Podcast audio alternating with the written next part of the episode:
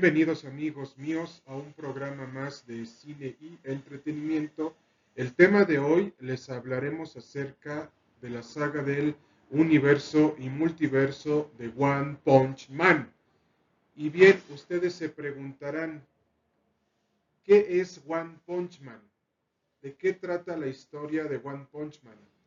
Lo sabrán a continuación. Para empezar, One Punch Man es creado por el artista de cómics y manga One, que precisamente lo creó como un cómic normal en donde narra las aventuras del gran Saitama que quiere ser un héroe por diversión y a su vez en el camino de ser un superhéroe se encuentra con Llenos que posteriormente lo convierte en su discípulo.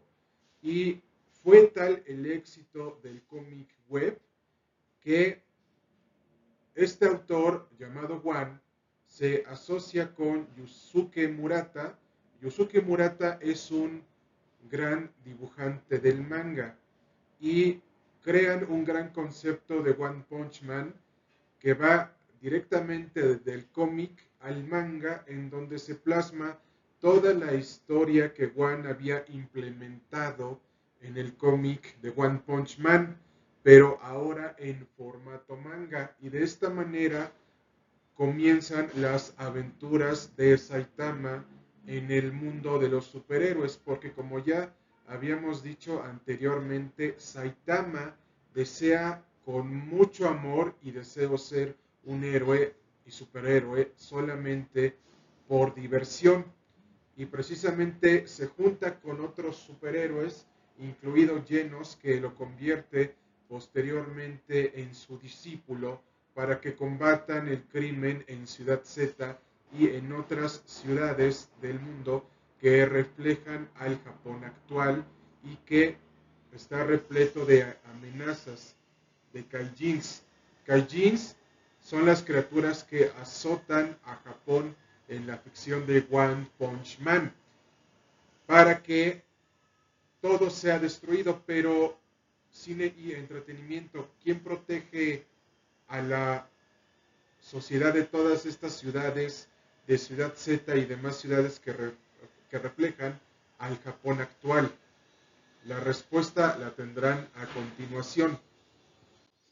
La sociedad de héroes que precisamente vigila el cumplimiento de los héroes que se registren para que tengan un registro y están regulados por el gobierno, tienen como principal función que los héroes y superhéroes del mundo de One Punch Man cumplan con su función y es aquí en donde las amenazas Kaijin azotan constantemente a Japón en todas las ciudades del mundo, de la ciudad A a la Z y demás ciudades del mundo y del universo y multiverso de One Punch Man.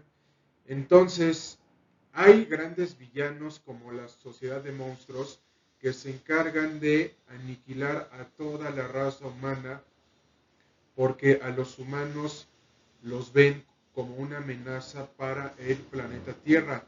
Y es aquí en donde Saitama, junto con, junto con su discípulo Llenos, ven toda esta situación de las amenazas que allí se reitera una vez más la sociedad de héroes tiene una gran disputa con la sociedad de monstruos, porque la sociedad de monstruos ve en los seres humanos una amenaza para el planeta Tierra. Y entonces es aquí en donde Saitama, junto con su discípulo llenos, tienen que hacer frente a todas estas amenazas del universo y multiverso de One Punch Man. Pero precisamente aquí hay una química y mecánica entre Saitama y Genos. ¿Por qué? Porque uno, Saitama es un héroe por diversión, un superhéroe por diversión, mientras que Genos quiere ser un mejor héroe y un superhéroe para tener la aprobación de Saitama. Entonces, parte de todo esto es el viaje que uno tiene que autodescubrirse de cómo ser un héroe y un superhéroe en nuestras propias vidas en el mundo real. Pero precisamente, ¿por qué Genos quiere ser como Saitama? Genos ve en Saitama un ejemplo a seguir, pero lo que no sabe es que a veces Saitama le miente y le dice mentiras para que sea mejor persona, un mejor héroe y un mejor superhéroe. Por eso Genos sigue constantemente los pasos de Saitama y juntos han enfrentado a amenazas del mundo y del universo y multiverso de superhéroes de One Punch Man. Ahora bien, cine y entretenimiento. ¿Nos puedes decir qué representa One Punch Man para el mundo actual de los superhéroes? Se los diremos a continuación.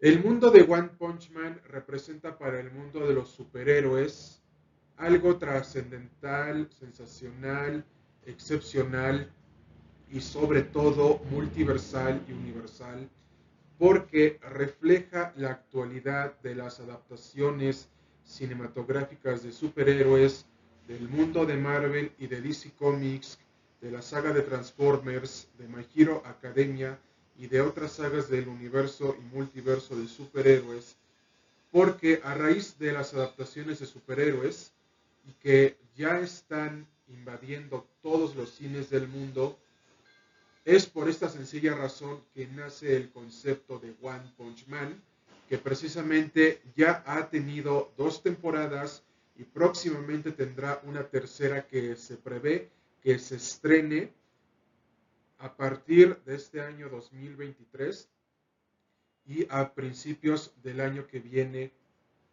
2024, porque ciertas temáticas que vemos en Saitama y en Genos las podemos ver reflejadas en Iron Man, en Superman, en Batman, en Cyborg, de los jóvenes titanes, y en todo el universo y multiverso de los Vengadores y de la Liga de la Justicia. Se reitera una vez más, la situación de One Punch Man refleja el mundo actual de los superhéroes en la actualidad a través de las adaptaciones del manga y del anime y también de las adaptaciones de superhéroes. Así, amigos míos, del universo y multiverso de los superhéroes de Marvel, de DC Comics, y especialmente de la saga de Transformers, de Godzilla y de Titanes del Pacífico. Por eso One Punch Man ha sido una de las mejores sagas de anime y manga que se han hecho en toda la historia del mundo.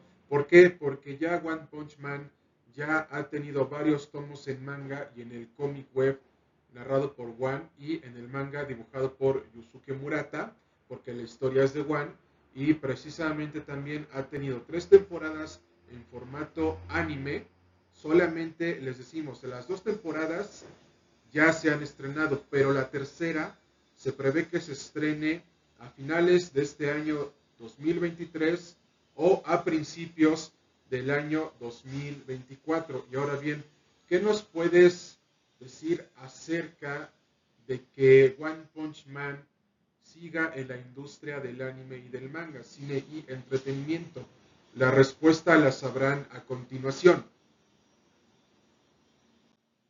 Como ya habíamos comentado anteriormente, One Punch Man refleja la situación de los superhéroes en el mundo actual, pero hasta el día de hoy no se sabe cuál es el origen de la fuerza de Saitama. De hecho, Saitama en varios episodios del manga y del anime le dice a Genos y a los demás científicos locos de la sociedad de monstruos que él es un héroe por diversión.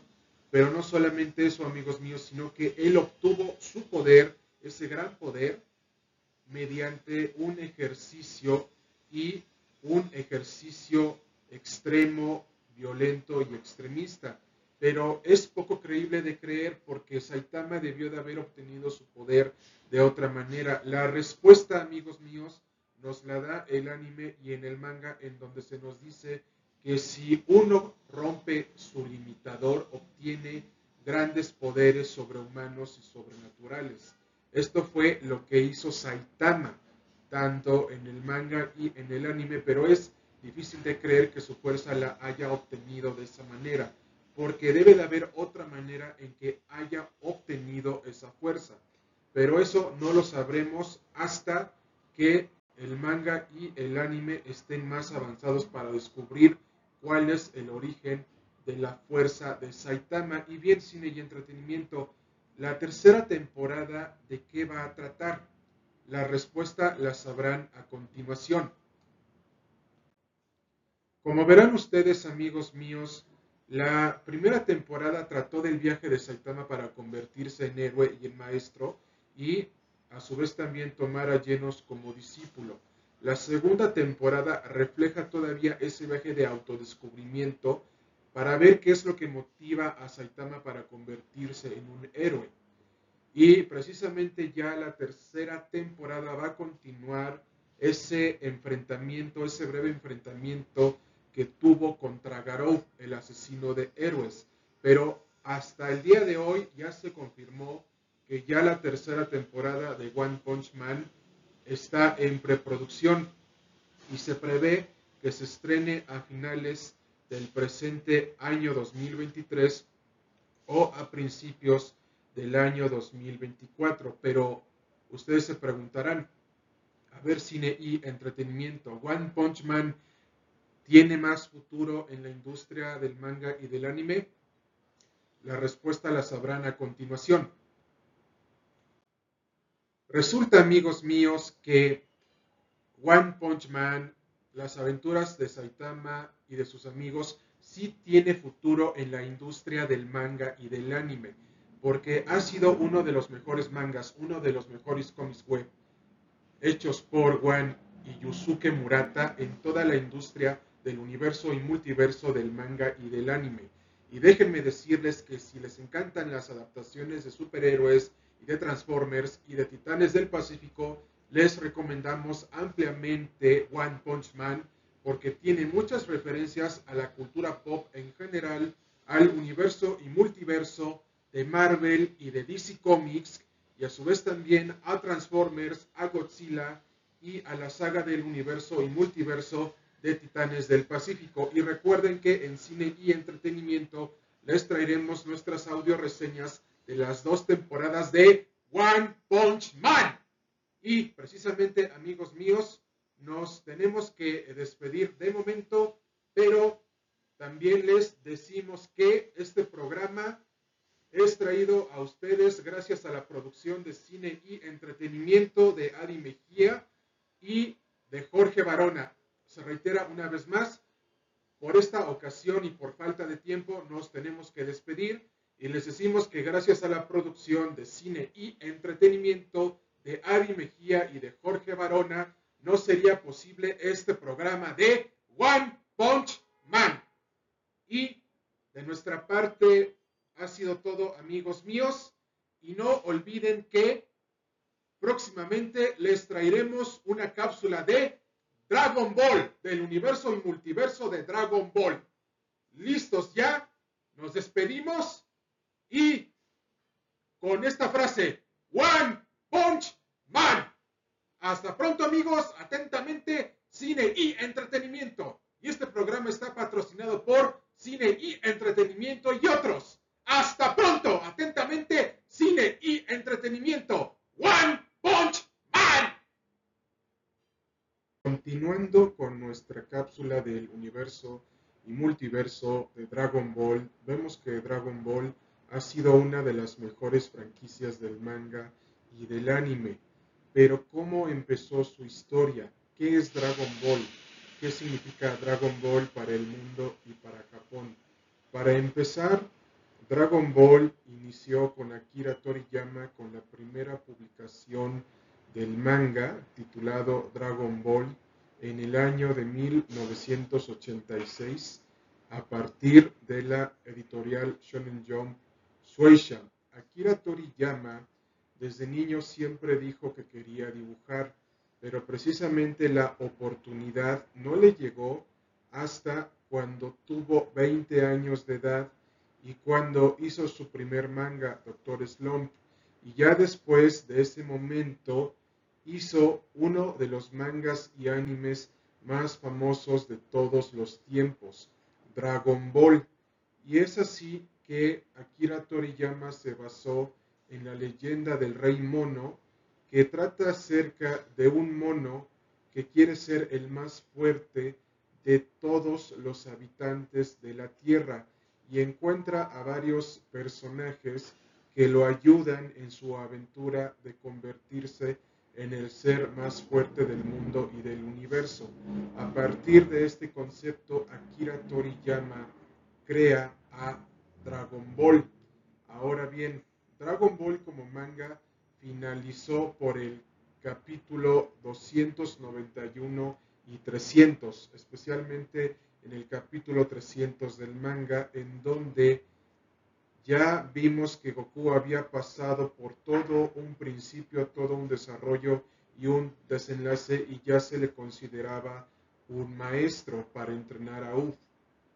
Porque la franquicia de Dragon Ball, exactamente Dragon Ball, había pasado por ciertas etapas, especialmente la primera fase y después la segunda fase del manga, hasta la tercera fase en donde vimos pelear a Goku y a sus amigos contra los Saiyajines, Vegeta y Nappa, Freezer, Cell y los androides y finalmente Majin Buu.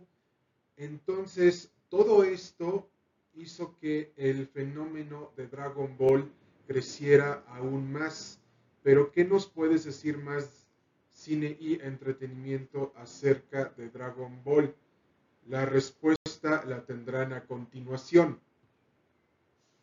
Hay que recordar que Dragon Ball ha sido una de las mejores franquicias del manga y del anime, pero lo que caracteriza a Dragon Ball son sus transformaciones. Una de las transformaciones más icónicas es la del Super Saiyajin.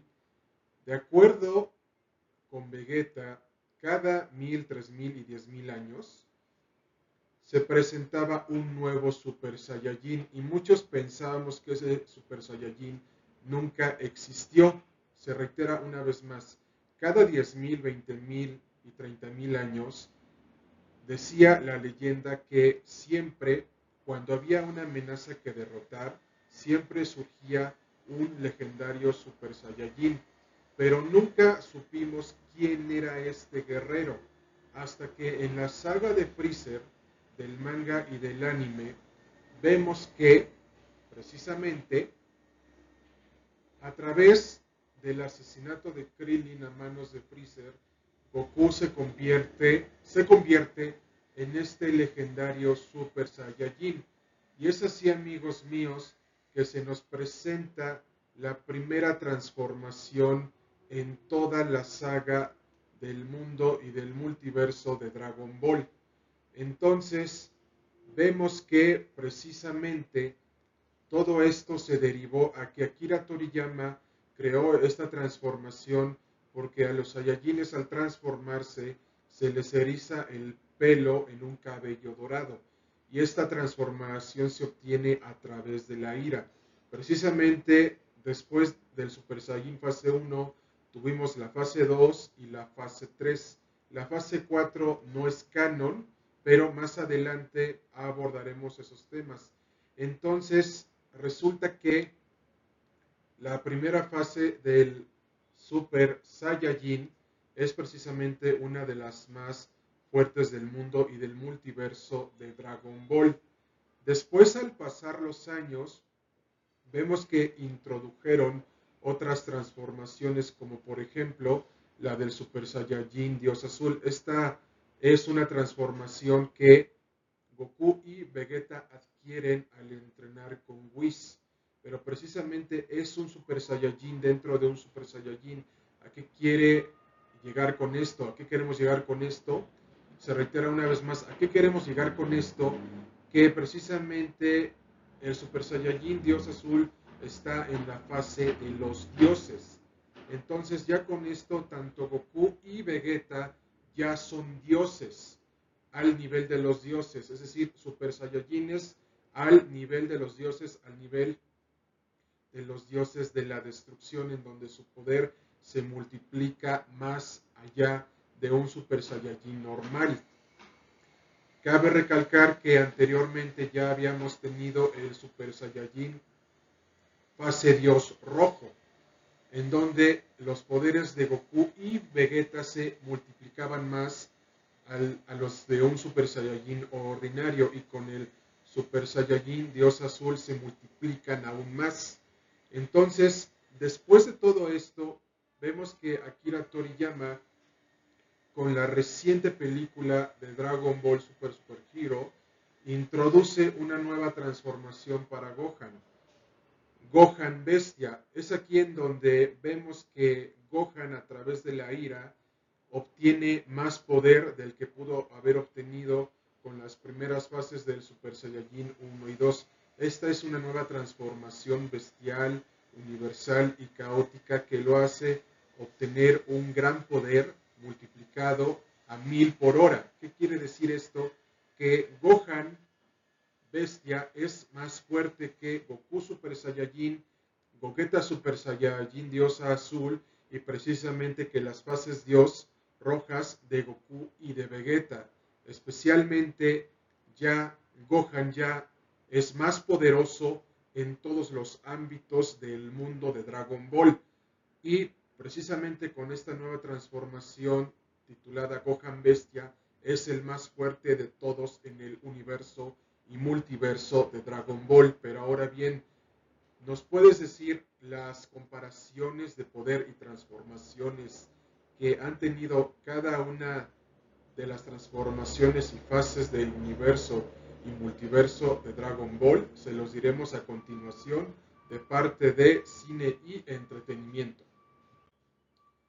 Resulta que las transformaciones en Dragon Ball ya están demasiado exageradas y ya, se han obtenido grandes niveles de poder.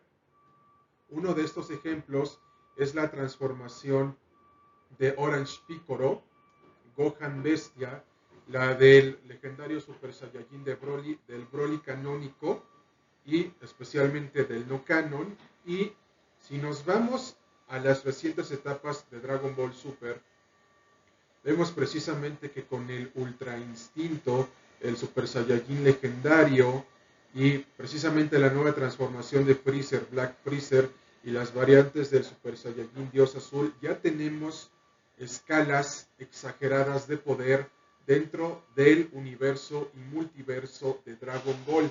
Pero, ¿qué tienen en común todas estas transformaciones?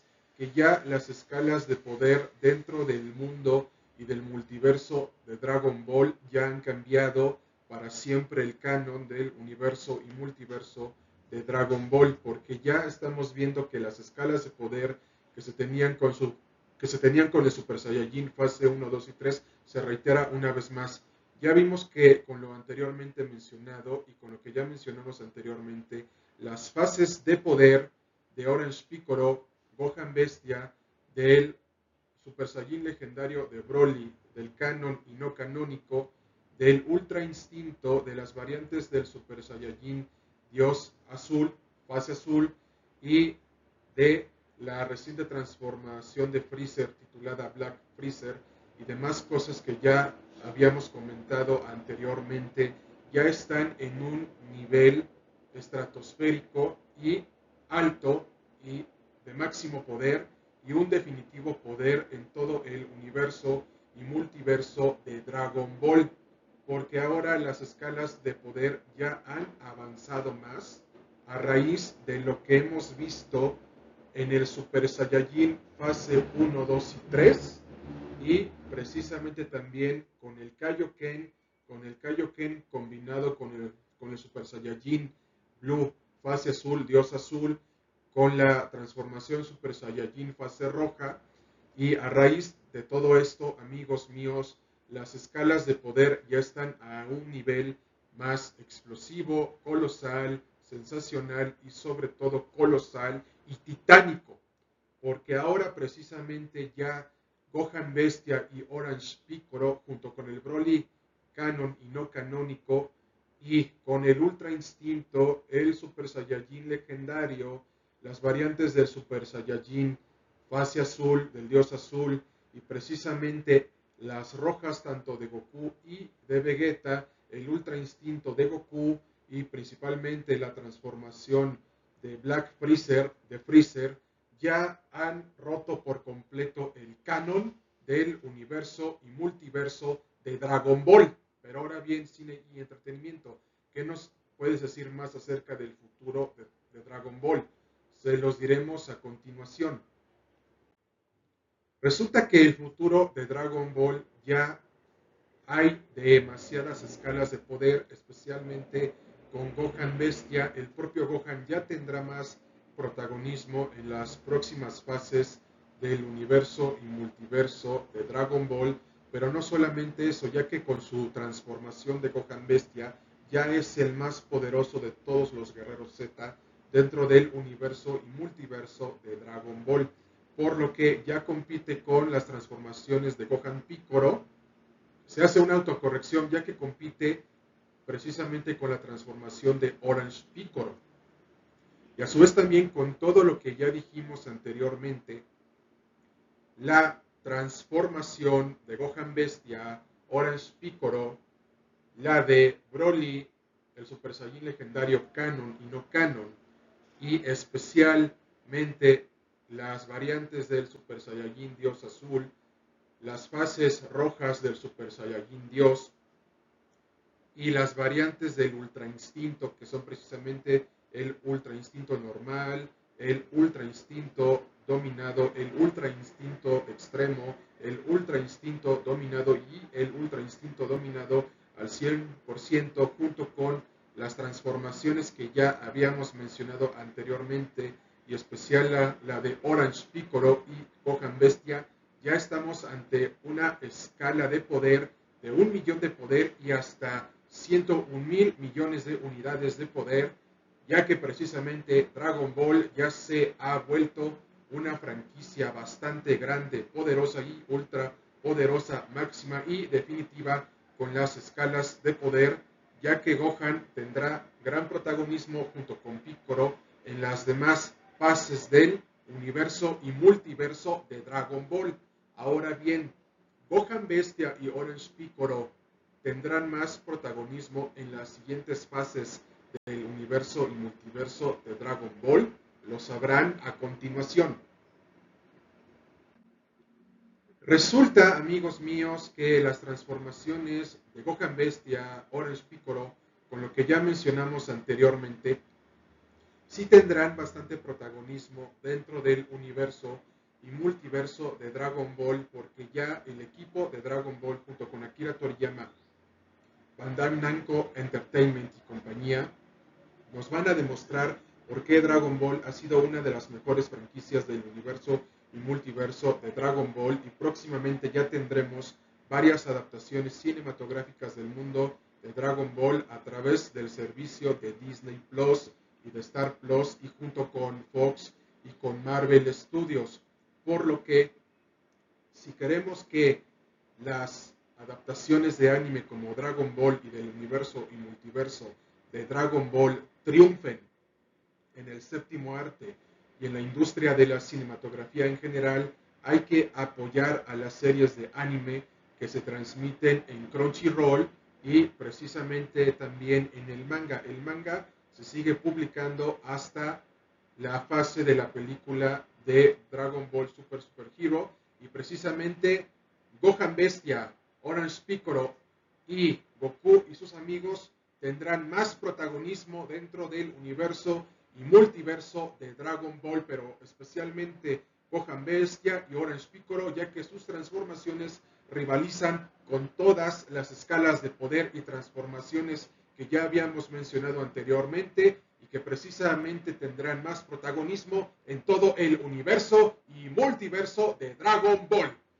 Y como conclusión, si a ti te gusta Dragon Ball, te la recomendamos ampliamente, los mangas y todas las series de anime, te las recomendamos ampliamente e incluida todas las películas junto con Dragon Ball Super, Super Hero.